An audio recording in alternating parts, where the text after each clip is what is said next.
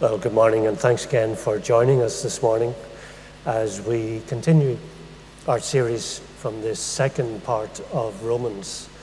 That's the second part of chapter 5 up to chapter 8. So, last week we started this section which deals with how to be saved from the controlling influence and power of sin in our lives. The solution is no simple waving of a magic wand over us the principles which give sin control of our lives go very deep into our personality and into our body and into our soul. And in this part of Romans, we read God's diagnosis of sin in us, and we read of God's therapy. And we see as we go through these chapters that it gets deeper and deeper and deeper.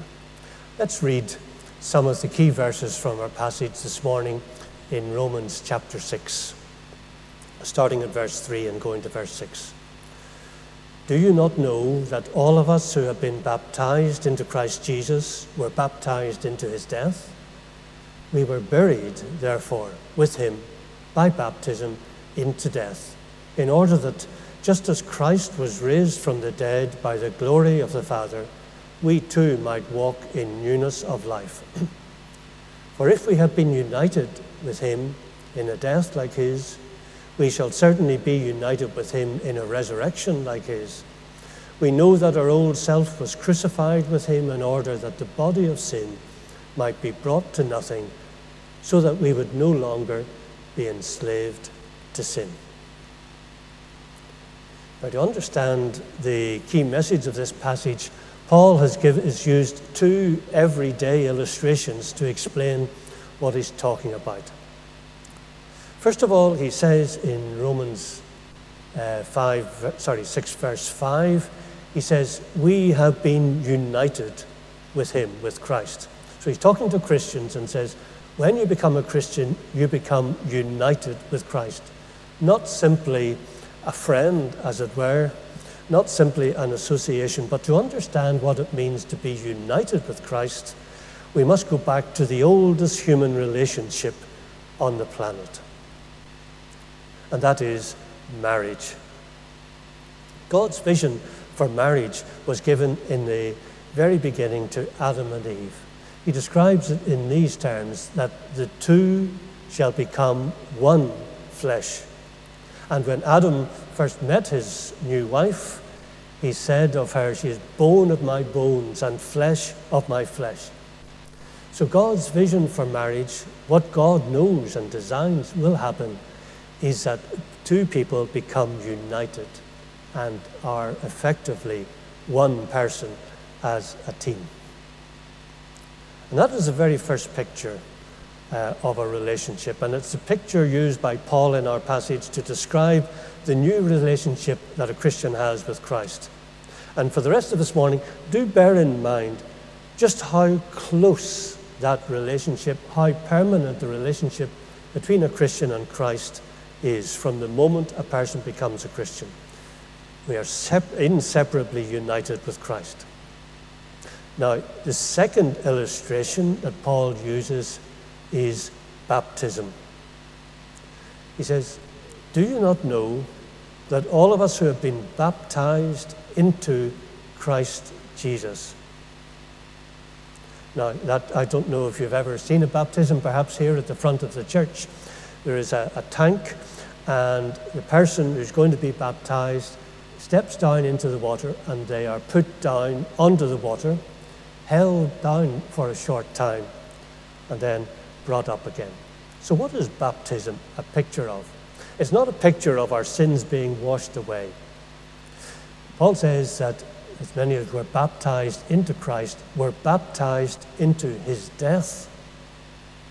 So actually, baptism is a picture of a funeral or a burial where the body of the person who has supposedly died is lowered into the water. And Paul says, We were therefore buried with him by baptism into death. So baptism is a funeral. But it's the strangest and the happiest funeral you'll ever attend. Because after the funeral, the person comes back up again. It's like a picture of resurrection. And Paul says, We were therefore buried by him in baptism into death, in order that just as Christ was raised from the dead by the glory of the Father, we too might walk in newness of life. So, baptism is a picture of two things that happen when we become a Christian. Because Christ died, we leave behind the old person in the grave under the water. And because Christ rose again, we have become a new person with new life, with Christ's life. So, what are the practical implications then of being united with Christ in this picture of baptism, of death, and burial and resurrection? Well, first of all, he says, since we have been united with Christ, and then he draws a number of implications. First, when we became united with Christ, it means that Christ's future is our future. Everything that God has in store for Christ will be done in union with us.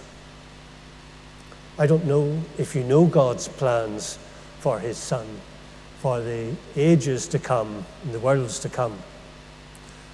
Are you not interested, if you're a Christian, in your own future destiny? I would have thought there's a great motivation to discover from Scripture all God's plans for His Son because we will be united with Him. If Christ is going to come back and rule the earth, we will be with Him in that. The second implication is that, in one sense, Christ's past is our past. It's as though Paul says, our union with Christ has been backdated. Backdated to the time Christ entered into death.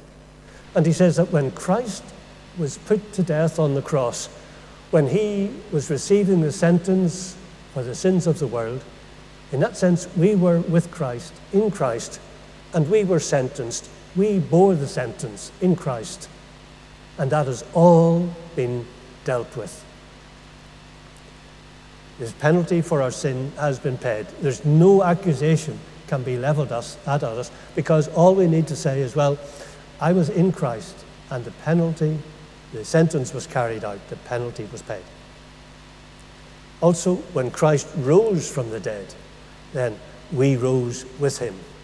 And that's the implication of that. Now, there's a very practical point which Paul goes on to make about the significance of this because he says, that we know that Christ, being raised from the dead, will never die again. Some Christians fear that, yes, I'm a Christian now, but if I disobey the Lord, if I fall away and lose interest or fall into sin, that I will lose the new life that I had. But remember, we are eternally linked with Christ. And so, since He will never die again, it is impossible for Christians ever to lose their salvation. So, in that sense, we can never be lost. It's important to know that we are eternally secure. For another implication, let's just go back to our burial with Christ, uh, which is illustrated in baptism. We were buried, therefore, with Christ, uh, with him by baptism into death. And he says this that our old self was crucified with him. What is our old self?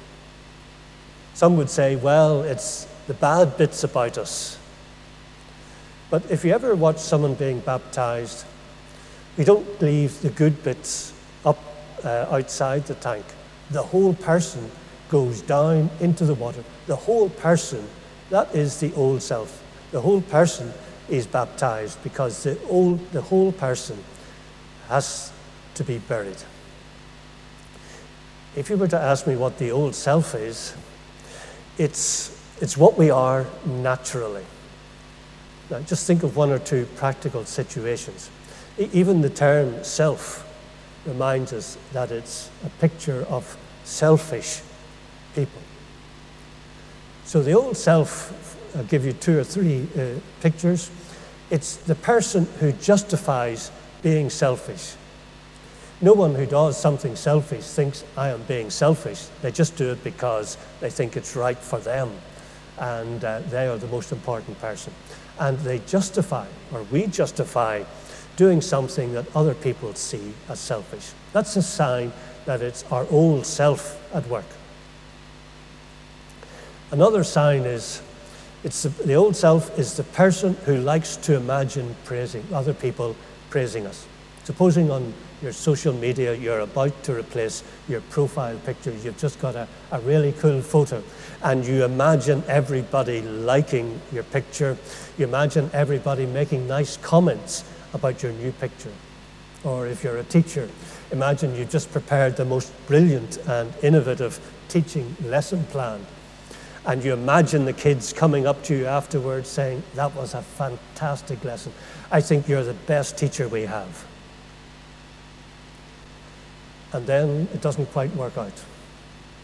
Nobody likes your photo. Somebody makes a sarcastic remark or mocking your photograph on Facebook or the kids say, I never understood a word of what you were saying. And it seems to be your, your whole world falls round about you. People often react in two ways. One is to rush out and just burst into tears. Other people get angry whenever people do not recognize what they've done, when their dreams are not fulfilled. And that response is another sign that the old self is there. That is what the old self does. The person who gets depressed or angry when things don't work out. So, how do we as a Christian, if you're a Christian, how do we handle that, remembering that we are united with Christ? It is a critical moment in our lives, a time when we can step forward or step backward in our Christian growth. We need to recognize that the person who gets depressed when our ego is hurt has no eternal future. That person was crucified when Christ was crucified. Our self, our ego, which we sometimes call it, which loves to be puffed up with praise, that is not the new us. That person, when we die, there will be no trace of it. We need to let it die now, not to try to keep it alive with false hopes, false imaginations, but just to say, that part of me is dying and is dead with all its dreams and its imagined praise. Because in its place, we have a new life, a new life which is not all about us. And if we live in the knowledge that we are united with Christ, the real new us will grow and flourish. We will become more like the Lord Jesus. We will become more transparent, less devious, less image driven. We will become more secure, less fragile, we will be less afraid of what others think of us because we know what God thinks of us because we are united with Christ. God will look after our reputation here and now and will make sure that it stands above anything our old self could engineer and we will become real people. And the final implication then of being united with Christ, he says this, is so that we would no longer be enslaved to sin. That picture of being enslaved is important. So let me just sum up, if you like, the lessons of our passage by asking you to imagine this scenario. Suppose, as a result of people smuggling, a young woman ends up being brought illegally into Northern Ireland. She owes a huge sum to her uh, people smuggling boss, and so she is forced to work long and hard hours uh, for a pittance in the hopeless task of, uh, and hope that one day she will be able to set herself free from debt. She's afraid to go to the police because she has no legal standing and she's been told that the law is against her. And she is living like a slave. But in the course of her work, she meets a young man and they begin to fall in love. Unbeknown to her, this young man has just inherited a large family business. Now, he's a realistic man and he wants to make sure that she's attracted to him personally and not just to his money uh, or to his citizenship. But once he's satisfied, he asks her to marry him and she accepts. And after satisfying all the legal requirements, they get married. And she becomes united with him, united with her new husband. He first pays off all her debts. Then, because of her marriage, he ensures that she now has the full legal standing and status as a citizen. She does not have to live her life looking over her shoulder about what the law says. So far, so good. But on her first Monday morning, uh, after her honeymoon, she wakes up. She wakes up early and thinks, it's time to go to work. My boss will kill me if I'm late. Because her old instincts have been so ingrained into her that they still try to control her. How does she battle those instincts practically? Well, she does two things. She takes out the legal papers, which talk about the rights that she now has through her new legal relationship with her husband. She checks the receipt for her debts. She used to have no interest in legal or financial things, but now they are crucial to her if she is to break those old instincts of her mind and even of her body. She starts to educate herself in what they mean, because that will help to set her free from her own natural fears and thinking. And the second thing she does when the dread of her old boss comes upon her is to find her husband and say to him, Is there anything I can do for you? Please give me something to do. I need to learn new instincts. I need to be the new person I now am because of you. And her husband doesn't ask her to start by washing the dishes or cleaning the house. He says, Let me show you my business. Because my business, which I'm running, is now your business. My inheritance is your inheritance. And the girl's new life starts to open up and to expand beyond her wildest dreams. And she throws herself into serving and learning the business working with all her heart, with a joy, not with a fear. That is the picture that Paul will build on throughout this section of Romans. And the goal, he says, is so that we would no longer be enslaved to sin. By being united with Christ, yes, he has paid off all our debts he has given us a sure legal standing and a right standing before God and before the law. But that was only the start. Now, by being alive in Christ, by being united with Christ, we have a new life, we have a new future, we have a new destiny. To live Christian lives free from our old instincts, free from our imagining of false, uh, ego boosting uh, dreams, we first need to get our Bibles out and become familiar with our legal standing before God. Others might say that's just legalistic and academic terminology, but it's the fine print of Scripture which can set us free from our own natural doubts and fears. And secondly, to grow and to know the wonderful freedom from the power of sin, we need to come to Christ and say, Is there anything you would like me to do? Just tell me, and I'll learn to work at it, to do it as best I can with all my heart. I need to respond, learn to respond to your word and not to live by my old instincts. And that's the point Paul ends our passage with. In verse 13, he writes about how to sever the link with our old boss of sin and the law. And let me just finish by leaving you with his words. Do not present your members to sin as instruments for unrighteousness but present yourselves to God as those who have been brought from death to life, and present your members to God as instruments of righteousness. Let's just close in prayer. Our Heavenly Father, we thank you that you have not merely delivered us from the fear and penalty and punishment for our sin, but you've gone far more, you've done far more than that. We thank you that you are working to prepare us for a future destiny which we will share with your Son. A destiny of dignity, of ruling, of managing.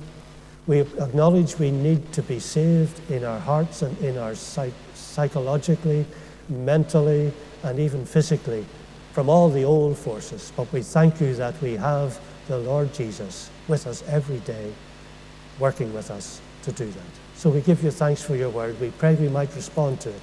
In Jesus' name, amen.